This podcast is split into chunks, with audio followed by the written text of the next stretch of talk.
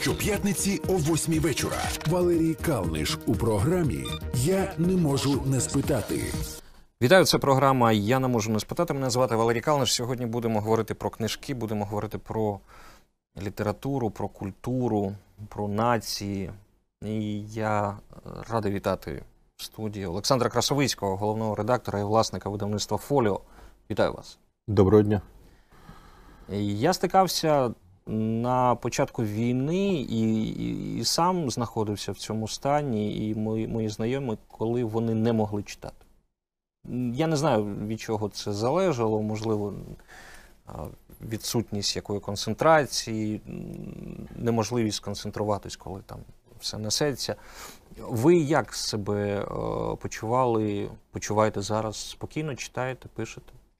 Я першу книжку зміг почати читати, одразу її прочитав е, 20 е, березня, коли я повернувся до Києва. Повернувся в знайомий е, з Карпат, Угу. в знайому обстановку. Одразу о, став сприймати про- прочитаний текст. А до того майже місяць я не міг читати зовсім, але я міг писати.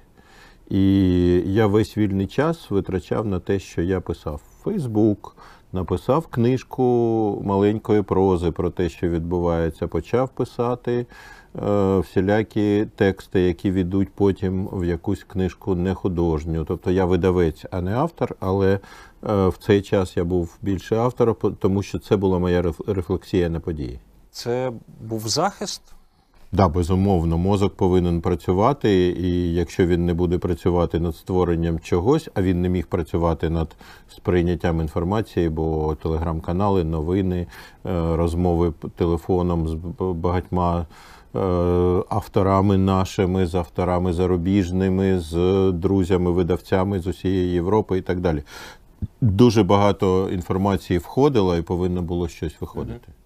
Зараз е, я не знаю наскільки е, великий попит на українську прозу в, в світі, і на прозу, яка направду я не знаю, скільки зараз авторів пишуть книжки, е, хтось написав, хтось, можливо, в процесі знаходиться.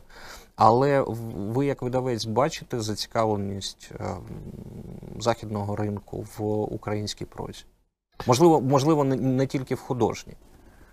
По-перше, е, нас майже не існувало на карті світу книжковій. Е, Росія вкладала величезні гроші в промо і видання російських авторів, е, як сучасних, так і класичних по всьому світу. Це дуже великі гроші, які ми компенсували видавцям видання, перекладачам переклади, е, видавцям е, промо цих книжок, робили презентації. Е, Росія була головним гостем книжкових виставок в різних країнах світу. Це система. Е, Так прийнято у всьому світі, що кожна країна е, вкладає гроші в пропаганду своїх книжок. Це робили там, скажімо, ми видавали книжки, е, переклади з 20, 28 мов. Навіть маленька Словенія додавала грошей до перекладу цих книжок іншими мовами, нам в тому числі. Україна до минулого, до позаминулого року цього не робила. Тому на державному рівні нічого не було, а на приватному рівні це були там умовно е, Курков, трошки Жадан, трошки Андрухович, то трошки Марія Матіос за допомогою того ж Куркова і так трошки Винничук. Але це не було не була система, де е, в світі знають українських письменників. Е, Зараз трошечки змінилося. Е, У нас дуже повільний бізнес. Росіяни не пішли. Їм почали обмежувати продаж авторських прав. Скажімо, там Стівен Кінг сказав не продавати своїм видавцям. Два найбільших американських видавництва не продають права, скандинави не продають, але німці, французи, частина англійців, маленькі країни всі продають права як раніше в Росію. Що стосовно купівлі прав на книжки російських авторів, зараз почався на заході стоп. Угу. Перестали брати гроші у росіян і е, перевидають тільки ну, дійсно якісних авторів, яких небагато. Ну там Людмилу Уліцьку, наприклад.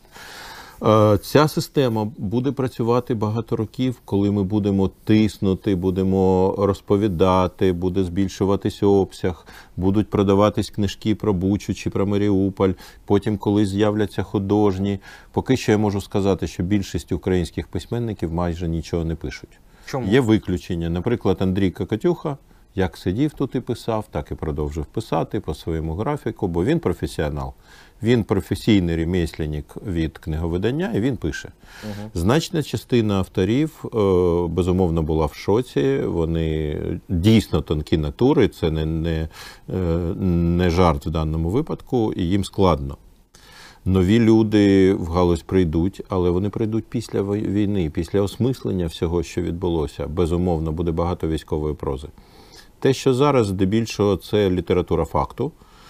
Ми замовляємо такі книжки, ми шукаємо авторів, нам їх не вистачає. Е, В даному випадку це більше на замовлення видавництва, але ми щомісячно, починаючи от з серпня, будемо видавати 4-5 книжок е, про те, що відбувається. А який наклад плануєте? Не менше півтори тисячі кожної. Перша книжка вийшла е, півтора місяці тому під назвою Лютий лютий 2022. Е, Євгенія Подобна Дар'я Бура. Це інтерв'ю з людьми з усіх регіонів, е, яких стосувалася війна, про перший тиждень війни, е, що з ким відбулося.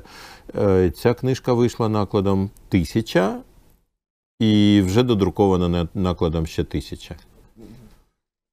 Поясніть, будь ласка, а що сталося з читацькими вподобаннями? І при всій повазі, я би не читав цю книжку, про яку ви зараз сказали, тому що я цього побачив.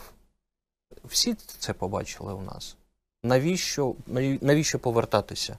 Так, що е, людей мотивує знову і знову переживати от цю, цей перший тиждень. Да, можливо, я б цю книжку купив років за п'ять, щоб згадати. Але зараз ви, ви говорите те, що вона ви додруковуєте, тобто її купують, її читають. Як ви можете пояснити, що люди повертаються до е, цих перших днів? А, ну, по-перше, я почну з іншого. 14-й рік, Крим, Донбас. Перші книжки, які я замовляв тоді, ще в 2014 році про це. Довго не міг знайти авторів, ніхто не хотів, не хотів писати. Потім на, на початок 15-го, всередині 15-го почали виходити у нас такі книжки. А книгарні не хотіли їх брати. Угу. Е, Це ми зараз розуміємо, що там всі звикли до- цієї ситуації за 8 років. А тоді е, навіть ті, хто продають книжки, не хотіли пустити собі е, всередину думку про те, що це відбулося. Потім, коли ці книжки все-таки ми дотиснули і їх почали продавати, покупці не хотіли їх брати в руки, не хотіли зрозуміти, що відбувається. Тільки в 17-му році цей ринок запрацював. Через три роки. Зараз абсолютно інша ситуація. Е, якщо війна 2014 року е, штовхнулась не всіх, і багато хто зміг витримати ситуацію, це не моя війна. Так. А, то зараз е, це війна всіх. І якщо у тебе щось болить, то ти цього торкаєшся. Да.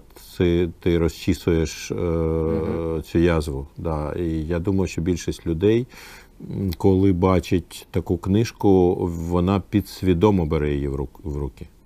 Бо вона реагує на те, що е, назва цієї книжки співпадає з тим, що у тебе в голові, бо ти щоденно думаєш про це. Наступна книжка, е, яка вийде, я думаю, що за тиждень, буде називатися е, Мандрівка в потойбіччя Маріуполь. Це буде книжка волонтера, який їздив весь час, коли е, події в Маріуполі Ну, були, і їздив через блокпости, ви- вивозив звідти людей, довозив туди гуманітарну допомогу. Тобто і таке було. І я впевнений, що коли люди побачать книжку з обкладинкою, де буде написано Маріуполь, Угу. то я впевнений, що це бестселер. Це е, е, зацікавить е, закордонних читачів? Чи готові вони е, побачити цей бік? Е, це бік не тільки е, там заголовків в пресі, не тільки газетних статей. Так? Це бік, ну, ти поринаєш в цю історію, ти, ти її більше е, заглиблюєшся в неї, ти більше якось е, ще глибше е, починаєш розуміти, що, що відбулося. Чи готові ви е, західні видавництва, західний читач до такого? Е, Я думаю, що так. Готові е, балтійські, польські, угорські, словацькі, румунські видавці, ті, які знаходяться в поясі близько України, які розуміють, що відбувається. Бо у нас є перші контакти на цю тему. А е, точно не готові німецькі, бо перші, перші контакти, коли е, ту книжку, яку я сам написав, один з німецьких видавців прочитав ну, перекладі анотації, там е, агенти додали щось туди. Ну, великий текст прочитав і сказав: це дуже жорстко для нашого читача, ми не хочемо їх жахати. Отак. Причому прочитав керівник видавництва великого, Мгм. не, не е, хтось е, на нижньому рівні. Да. Це політичне рішення для них було не видавати таких книжок. Ви видаєте хроніки подій про умови та звернення президента України Володимира Зеленського. Глядачі на Ютубі можуть побачити. Так, в мене дру, другий місяць, так? Це, о, вибачте на слові, це партійна кон'юнктура. Це вам офіс президента замовив. Ні, офіс президента не знав про це видання, поки ми перший том не підготували і не, я не надіслав Мгм. їм показати. Бо е, промови президента це е, не існує авторських прав. Це Ви з сайту берете. Да, ми з сайту беремо. І українською, і англійською. Ми видали ще англійську версію. А, Спочатку був перший місяць, другий місяць, третій місяць, і зараз в друзі четвертий, п'ятий. Ці книжки бестселери. Ви і- до перемоги будете їх видавати? Безумовно. Е, Якщо ми ступили на цю стежку, то ми повинні цю історію закінчити. Е, І крім промов, там хроніка, які- яку пише видавництво, яка займає приблизно третину обсягу цієї книжки. І це єдина хроніка, яка існує на книжковому ринку. Угу. Думаю, буде окреме видання зараз, де ми зберемо за півроку хроніку і зробимо таку книжку, просто хроніки. А, але щоб ви розуміли, е, перша книжка вже видана п'ят- п'ятьма накладами. Ну, Кожні три тижні ми фактично її додруковуємо. Е, Українцям не вистачає інформації, е, справжньої інформації е, про цю війну. Знаєте, я. Е, я би сказав так. Ну, до речі, цікаво подивитись на електронний, електронну версію книжки. Вона ж існує, я правильно Є- розумію? Так? Є на сайті. Ну, тому що для, для, для істориків, для тих, хто буде далі писати про російсько-українську війну, це буде ну, дуже важливий інструмент е, для, там, я не знаю, не для копіпаста, звичайно, але для встановлення хронології. Але я про інше. Я саме про промови. Черчилль, здається, видавав декілька книжок зі своїми промовами, починаючи там з першого свого скликання у британському парламенті. М, Один його е, знайомий е, сказав, що е, читати е, промови після того, як вони були вже сказані, це е, все одно, що пити шампанське, яке видохлося. Вони не видихаються, ці промови? Чи це просто історі... Це, е, історичний документ, е, да. про, про який ми маємо знати, маємо пам'ятати, але вже не Це якось- довідкове видання. Угу. Саме довідкове. Да. Це дуже добре. Це дуже добре. Я хочу сказати, що англійською е, у мене перший наклад тисяча примірників першого тому продавався два тижні Ну, це швидко. англійською мовою. Тобто, зрозумієте, велика кількість іноземців, які знаходяться в Україні і для яких е, дуже потрібна інформація від держави, вона не існує в книжковому вигляді, крім цих видань. Ну так. Ну, це, це, це дуже добре. Але, на жаль, ми не працюємо ні з МЗС, ні з якимись структурами, які можуть це поширювати за кордон. Е, Нічого немає. Ну, і офіс не Ні, ні, докладається. ні. Це ринкове видання, яке ми робимо за свій рахунок і заробляємо на цьому. Давайте трохи про ринок поговоримо. Нагадаю, Олександр Красовицький, головний редактор, власник видавництва Фоліо. Е, Зараз зі мною в програмі я не можу не спитати. Поясніть, будь ласка, що сталося з законом про заборону російської літератури, російської книги в, на українському е, літературному просторі? Верховна Рада проголосувала за нього, якщо я не помиляюсь, там конституційною більшістю. А президент його не підписав. Чому?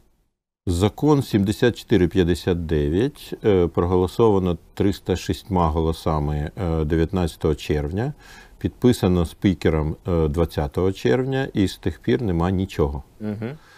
Е, Нема вета, на яке є два тижні. Так, воно Нема вже підпису президента. спливло так. Ну, я останній раз пам'ятаю такі історії з Леонідом Кучмою, коли хтось там з судей навіть е, справу заводив на президента за Мгм. непідписання закону про слідчі комісії.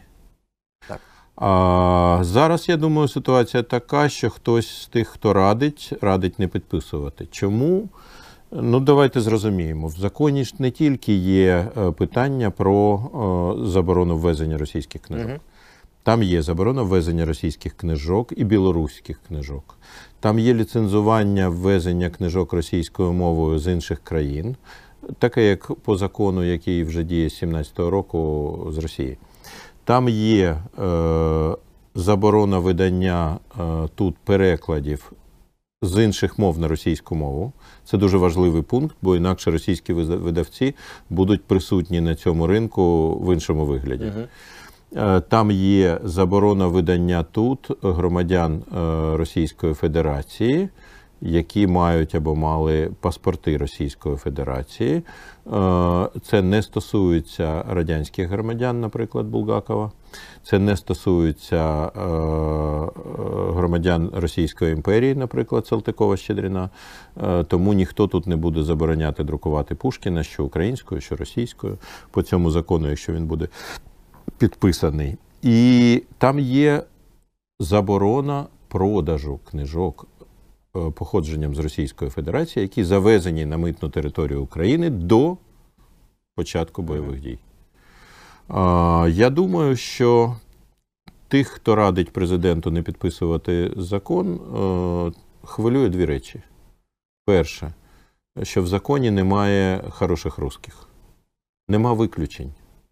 Якщо не можна друкувати тих, у кого паспорт Росії, то не можна друкувати. І друге питання це те, що е, філії російських видавництв, як, як справжні, так і приховані, які зареєстровані на українських громадян, не допродали свої, свої книжки, які в великій, великій кількості завозилися на територію України, в тому числі під час є підтримки, а були величезні обсяги, просто каравани з, з книжками машин йшли сюди. І я думаю, що хтось е, радить, давайте хай вони спокійно допродадуть, а ми потім підпишемо або приймемо інший закон, і все буде добре у Ну, всіх. якщо, якщо це так, я, я не знаю, на, наскільки ви в цьому впевнені, чи це ваша думка така. А, і я не буду про це питати, навіть не буду питати про те, хто а, може радити такі речі. Але я дійсно не можу не спитати, що це ж е, цей закон і є прояв ну, справжнього патріотизму. Це патріотизм до слова, це патріотизм до мови.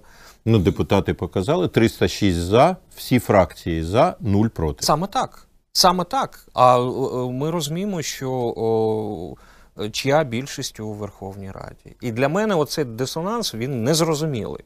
І я не розумію, як президент з одного боку може закликати весь світ заборонити росіянам подорожувати і видавати, і е, щоб е, країни е, Шенгенської зони видавали їм візи. А з іншого боку, не підтримати українського книговидавця і не заборонити російську книжку тут. Для мене це речі геть незрозумілі. Ну тому я думаю, що це не президент, а хтось з тих, хто дуже недолуго радить президентові. І я впевнений, що цей закон не може не бути підписаний, бо він вже прийнятий. Все, Мгм. ніякого вето. Що ви маєте проти е, хороших русських, до речі? Е, Я скажу, е, що я знаю виключення. Я спілкуюсь з якоюсь кількістю людей, які мають російські паспорти. Але я вбачаю, що є для мене є три варіанти хороших русських, які дійсно існують. Варіант перший: людина переїхала жити в Україну, отримала е, вид на проживання, працює в Україні, допомагає української армії, платить українські податки. Він фактично не є росіянином в такому випадку. Є приклад. Марк Солонін, е, автор фоліо. Ми видаємо його книжки, ми перекладаємо їх українською мовою. Він не видається вже 10 років в Росії, немає там його книжок. Це вже український автор. Другий варіант. Людина знаходиться знаходиться в Росії. Багато разів ходила на українські е, мітін, мітинги на підтримку України за всі ці роки з 2014 року. Пише книжки, які видаються в Харкові, в видавництві Фоліо, е, в яких є правда політична про те, що робить Путін. Цю людину зовуть е, Антон Антонов Овсієнка, онук тієї людини, яка Мгм. сюди входила, і одна з його книжок називається Три війни Росії проти України. Він особисто багато разів сидив в каталажці за те, що він підтримує Україну. Він втратив роботу за те, що він підтримує Україну. І я вважаю, що він має право називатись хорошим русським. І останній приклад. Це буде контроверсійна книжка. Я про неї для суспільства. Я про неї не казав ще ніколи. Я скажу зараз. Вона вийде в жовтні. Е, Це книжка Марієти Чудакової Життя Михайла Булгакова. Вона вийде українською мовою. Авторка не з нами вже. Давно. Ні, вона померла недавно. в цьому Так, році. В цьому році. Так, В цьому так, році так, перед війною вона дуже багато зробила для підтримки України. Вона е, 20 років виступала проти, проти російської влади. І я вважаю, що саме її книж, книжку ми в повагу до неї повинні видати тут. Тим більше, що, на жаль, жодна, е, е, жоден український літературознавець такого рівня книжки не написав. Мгм. Але я свідомо йду на це, і я знаю, що буде багато тих, хто скаже: а навіщо Фоліо е, видає книжку про Булгакова російського автора? І що ви будете їм відповідати? Напишіть краще, я видам. А вони скажуть: а нам взагалі не потрібні книжки про російських авторів. Булгаков для мене це, до речі, у всіх цих дискусіях стосовно авторів, яких треба виключати, не виключати з там, шкільної програми. Так? Для мене, я не знаю чому, але Булгаков ну, не треба його чіпати. Ну, дійсно, не треба його чіпати. Чому ми зараз намагаємось прикласти світосприйняття, яке є зараз, і приписати його автору, який вже помер. Я не, не розумію цього. Дійсно. Він жив в абсолютно інші часи.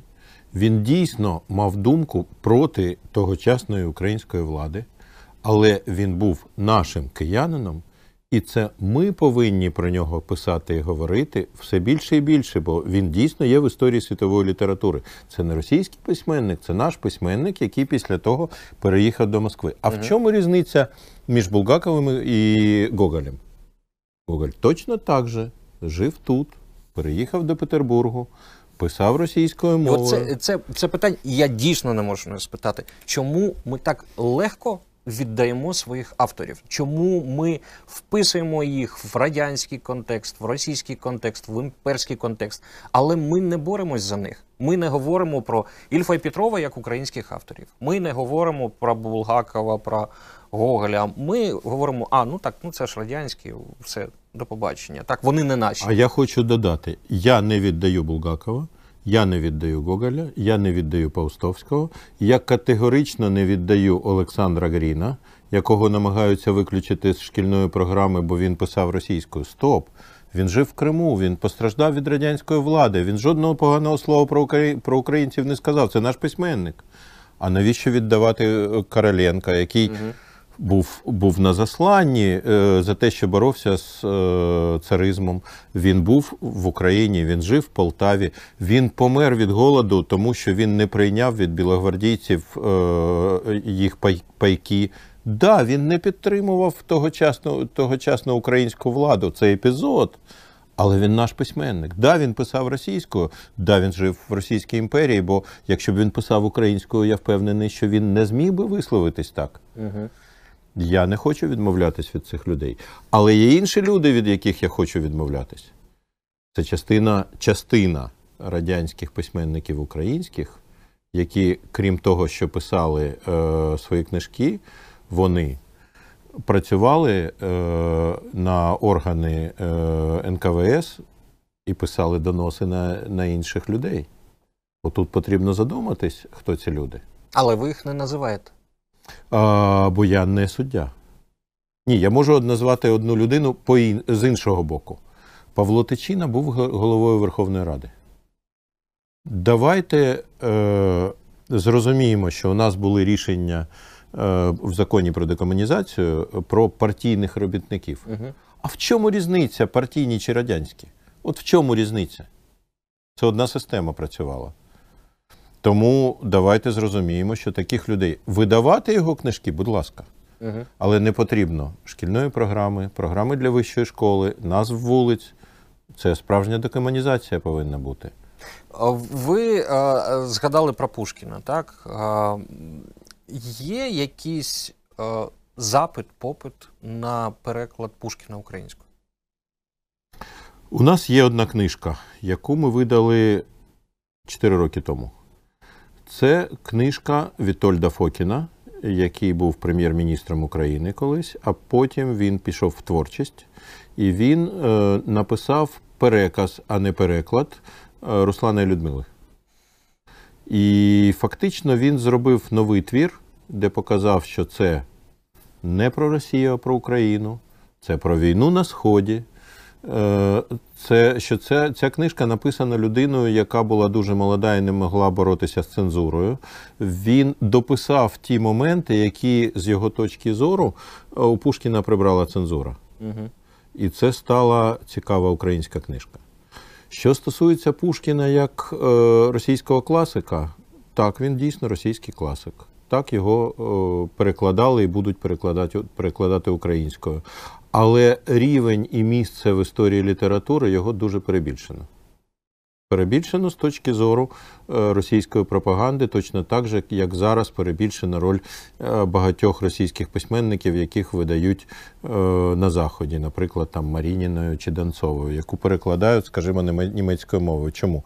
Бо платяться російські гроші. До речі, ви згадали про Вітольда Фокіна. А, ну, якщо так подивитись, то його о, участь вже в цій, в цій війні вона теж існує, наскільки я розумію. Ну, після того, як він був а, керівником м, переговорчої групи. Так? А, ну тут теж питання.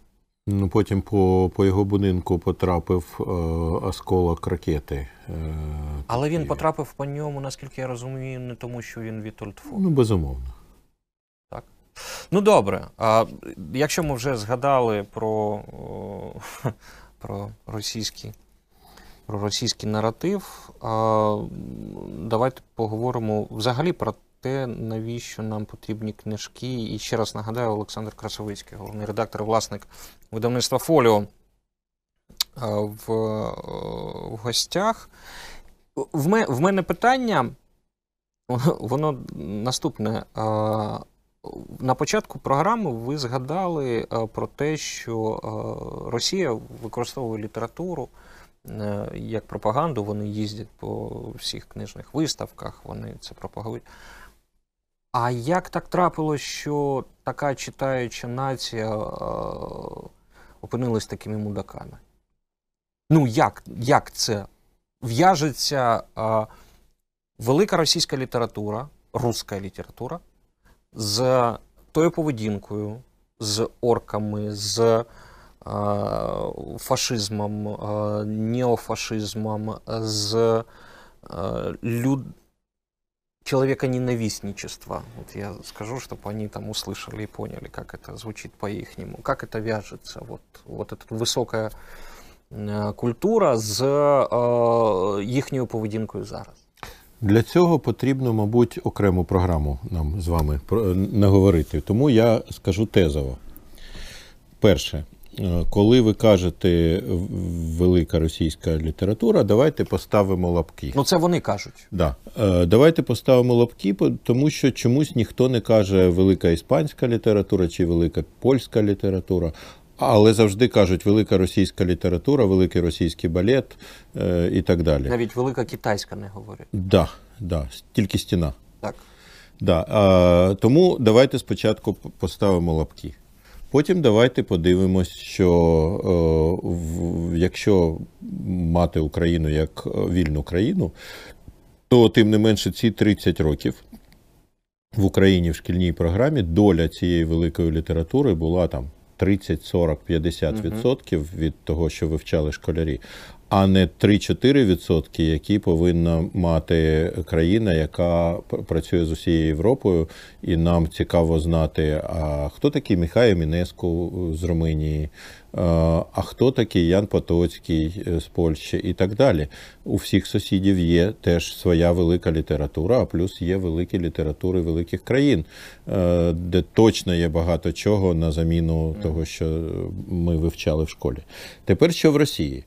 По-перше, в Росії е, теж е, вивчають в школі е, здебільшого свою літературу, яка має е, теж якийсь, якийсь тип того, що вкладається в голови.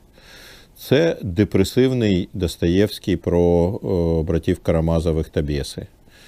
Це важкі томи Толстого про е, війну і мір е, з наративами про російську зброю і так далі. Я не можу сказати, що це єдине, що вплинуло. Вплинув, безумовно, телевізор. Безумовно, в російському суспільстві 90-х, на початку 90-х домінували демократи, які не встановили е, в культурній і в інформаційній сфері контролю за е, небезпечними людьми, такими як Путін і його подільники. Бо з одного боку Єльцин просував демократів, а з другого боку було Придністров'я, Абхазія, е, е, боротьба з Україною за Чорноморський флот і багато чого ще іншого. Тобто, це були дві Росії паралельні, коли одна розвивалася в бік демократії, а друга продовжувала е, робити свою справу. Потім, коли прийшов Путін, то першу Росію прибрали. І залишилася тільки друга. А далі все просто. Е, Коли в 37-му році писали е, доноси, їх же хтось писав. Ну так, звичайно. І ті, хто писав, залишилися, а ті, на кого писали, їх знищили. Тому, якщо брати е, кількісно суспільство, то дітей е, тих, хто охороняв чи писав доноси, буде точно більше, ніж е, дітей тих, кого знищили. Я думаю, що цей е, е, відбір е, відбувся.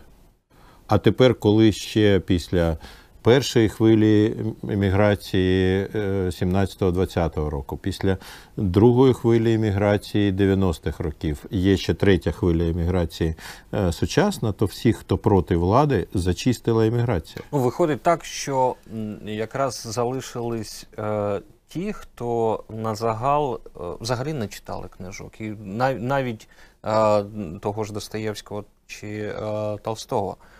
Вони просто Ні. не знайомі з ним. Ні, я думаю, не так.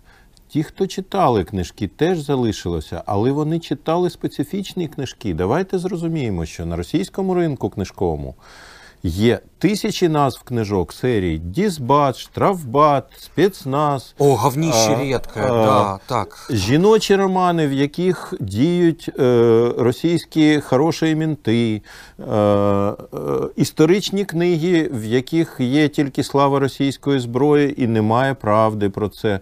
Е, Давайте зрозуміємо, що навіть коли вони перекладають західні книжки, вони змінюють тексти. Зараз я, я би міг вам наговорити багато чого, але я призведу тільки два приклади. коли в радянські часи перекладали Генріха Бьоля, то крім перших двох романів Більярд в половині 12-го і е, Очі Клоуна, всі інші романи були спотворені, бо фонд Бьоля е, зробив аналіз. У всіх книжках Бьоля всі його християнські цінності були замінені, е, замінені на комуністичні. Тобто книжки були не сцензуровані, вони були, були переписані. Переписані. А, другий приклад. Е, Книжка історика Бівера про Сталінград. Перший переклад, який видавався е, в Росії, був справжнім. А другий переклад, який видало інше видавництво, е, до речі, з французькими власниками, в ньому всі е, німецькі окупанти, поліцаї, там щось інше були замінені на бандерівців. Отакої. Слухайте, ну це взагалі, якщо б я все пам'ятав, що прочитав. Але а, пер- перед ефіром, ну, якщо ви бачите, що це книжки, так, це пан Красовицький мені е, презентував, але програму ми робимо не про це. Про те, що і, і, і не тому, так точніше. «100 років самотності, так, ваша, ви перевидали. Саме тому ви перед ефіром казали, що так, е, в, на, в російському перекладі там теж вона була трохи споплюжена. А, В 70-ті 70-ті роки, коли Маркіс отримав Нобелівську премію, він, будучи комуністом, він подарував Радянському Союзу права на свої книжки. А, Єдине, про що він поставив умову, нічого не цензурувати. Угу. Так, там е, це виявилось потім. е, Ще при його житті він дізнався про те, що було цензуровано і переписано е, релігійну, соціальну і еротичну частину цих книжок. Книжки були теж трошечки змінені. Він образився і заборонив друкувати в Радянському Союзі, а потім в пострадянських державах взагалі свої книжки. І багато років весь Маркіс, який видавався, був піратським. Російський переклад «100 років самотності був зроблений саме тоді, в 70-ті роки, а український переклад був зроблений з російського. Угу. І те, що видавалося потім, в тому числі нами, нами коли ми перший раз купили закон на права, е, це був переклад спотворений. Двічі, один раз Так, так, російською, потім в перекладі. І далі агенти е, нащадків автора до нас звернулися, щоб ми зробили новий переклад. Е, Вони полагодили його, е, погодили його, коли ми надіслали. І тепер цей переклад е, Олексія Шендрика і Олександра Буценка є буде новим каноном. Угу. Це цікаво. А, наскільки а, зараз затребувані книжки а, серйозні? Не для того, аби там відпочити, тому що є в мене підозрює, що не дуже затребувані. Тому що якщо ми говоримо про.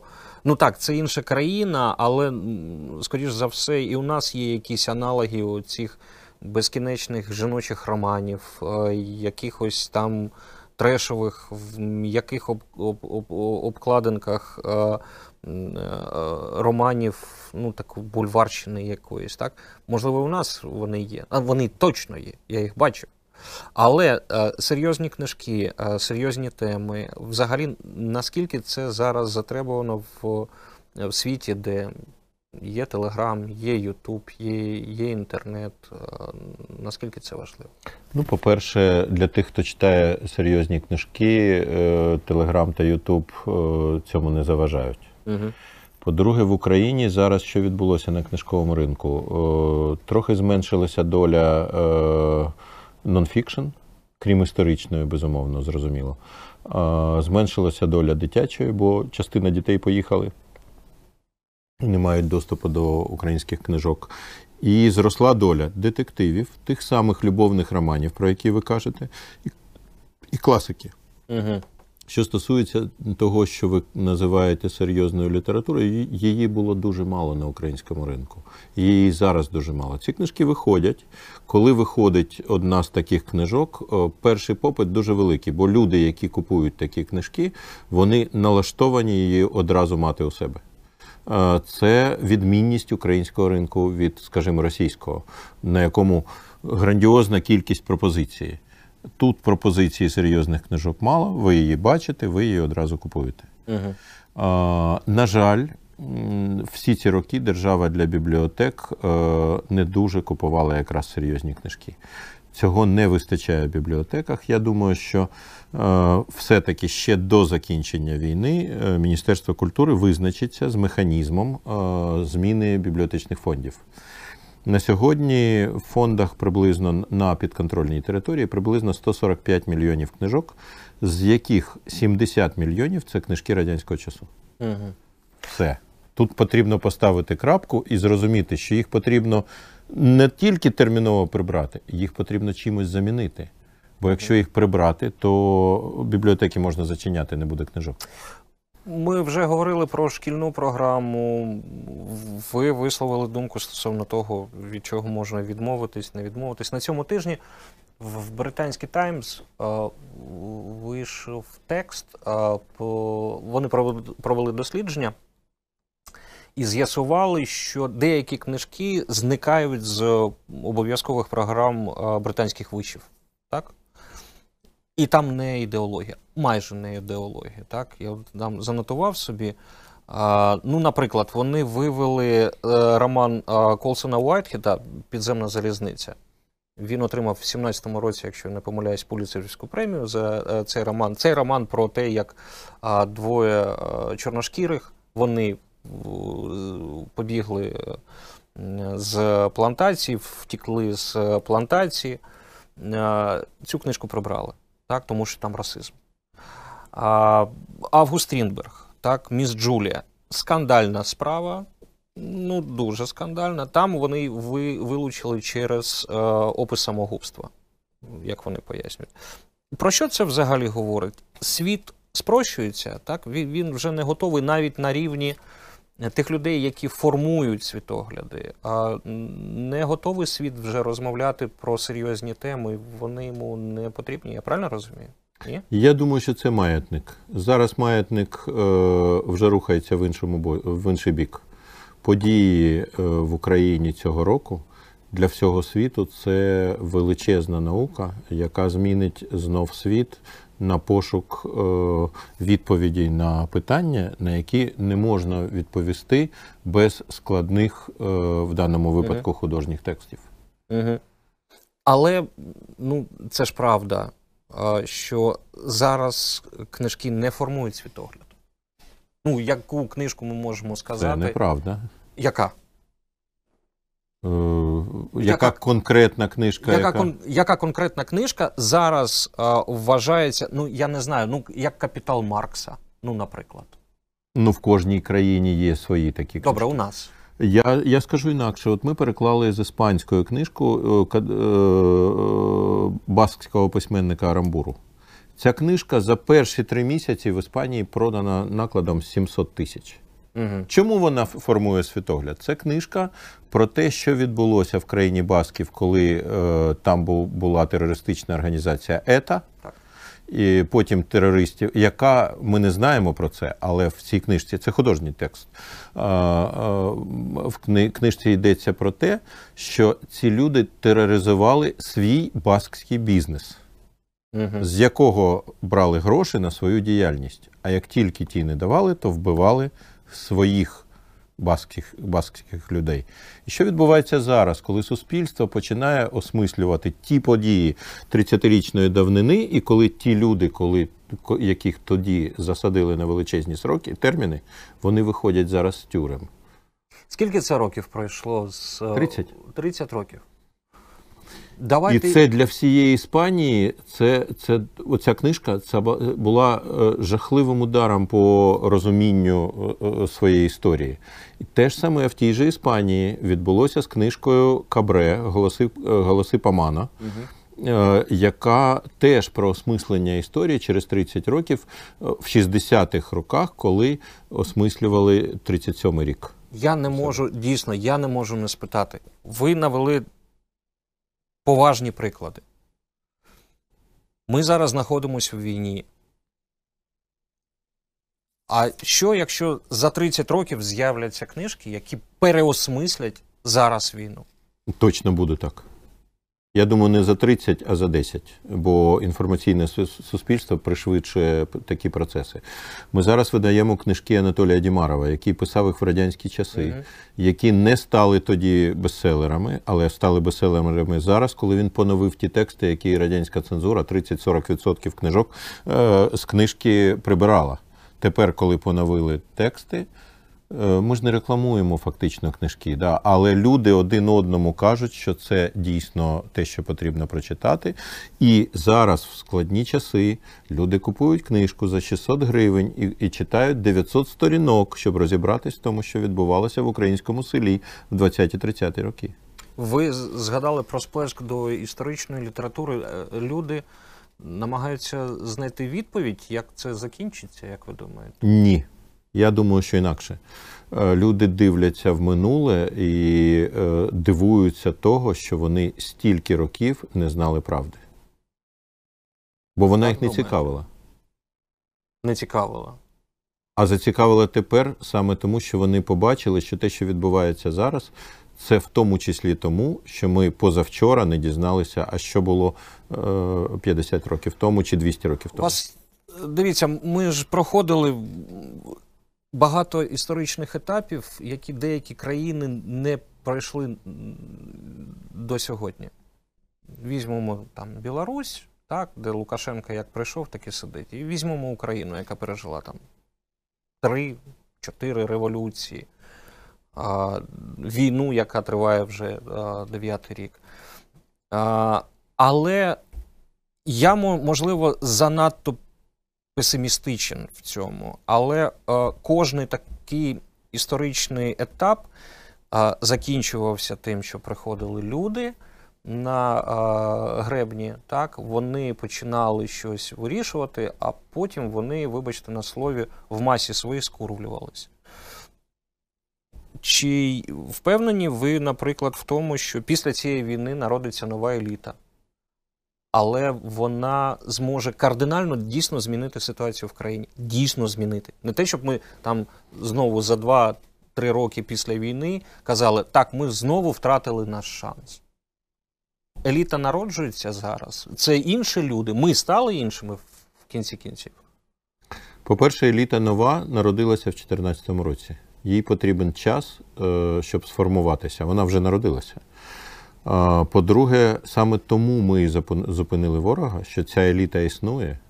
І ця еліта це ж не обов'язково політична еліта. Мгм. Вона всіляка волонтерська еліта, підприємницька еліта, е, еліта серед е, наукової інтелігенції. Це все формується. І ті 40 років, які Моїсей водив е, по пустелі народ, це щоб померли ті, які були позаминулою елітою. Я думаю, що як тільки та стара еліта піде е, з усіх е, ланок суспільства, і буде нова Україна. Ви не вважаєте, що ми знову можемо стикнутися з великою хвилею популізму? Що паростки цієї нової еліти вони не зможуть прорости, тому що їх поглине якісь пусті обіцянки, можливо, великі гроші, якісь інші спокуси, з якими вони не зможуть справитись навіть тоді, коли вони опинуться. Я не знаю, у владі будуть формувати сенси в, в нашій країні, але вони не витримають саме випробування часом і спокусами. Таке може бути. Таке може бути, але не тому, що великі гроші. Великі гроші, а подивіться, а де зараз великі гроші? Як вони впливають на суспільство? Ні, їх немає. Угу. Це вже інше суспільство. Я не думаю, що те суспільство українське, яке існує зараз, воно піде назад далі. Воно буде, буде розвиватись тільки вперед. Але ми розуміємо, що нетерпімість, яка є е, до е, хабарів, до е, російських агентів, яка з'явилася зараз, безумовно, цю нетерпімість народ не втратить. Він буде чекати, коли все зміниться не тільки на полі бою, а після того. І ті, хто думають, що можна буде повернутись в 23 лютого. Е, Ну, так. Впевнений, що так не буде. Але да, боротьба е, е, добра зі злом Вона, яка як почалася 24 лютого, так вона продовжиться після перемоги, бо цього зла достатньо вистачає тут. Ми поговорили про образи України. А що з Росією буде, як вам здається? Складна історія. Я думаю, що сучасний захід е, живе е, темою 91-го року. Коли е, ну, мені розповідав, скажімо, е, спочатку Кравчук, а потім Фокін про це були дві різні точки зору про Біловірську пущу, Угу. Про те, як вони дзвонили е, в Америку. Дзвонили Бушу. Радились? А? Радились? Ні, вони дзвонили поставити Перед фактом. І той не хотів сприймати. Ну, спочатку не хотіли сприймати радники, е, що потрібно президента підняти з ліжка. Да, а потім все-таки президент. І як до того, е, тут в Києві е, президент США казав Кравчуку: не потрібно ламати Радянський Союз. Коли президент США виступав в Верховній Раді, не потрібно ламати Радянський Союз. Так і зараз. Я думаю, що е, сучасні лідери Заходу е, будуть боятися цю всю страшну махіну е, розбити. Але ми їм в цьому допоможемо. І махіну зломити, і переконати в правильності наших кроків. Дякую дуже. Дякую. Дякую. Олександр Красовицький, головний редактор і власник видавництва Фоліо, був гостем програми. Я не можу не спитати. Валерій Калниш провів. Дякую, що слухали. До наступних ефірів. Щоп'ятниці о 8 вечора. Валерій Калниш у програмі Я не можу не спитати.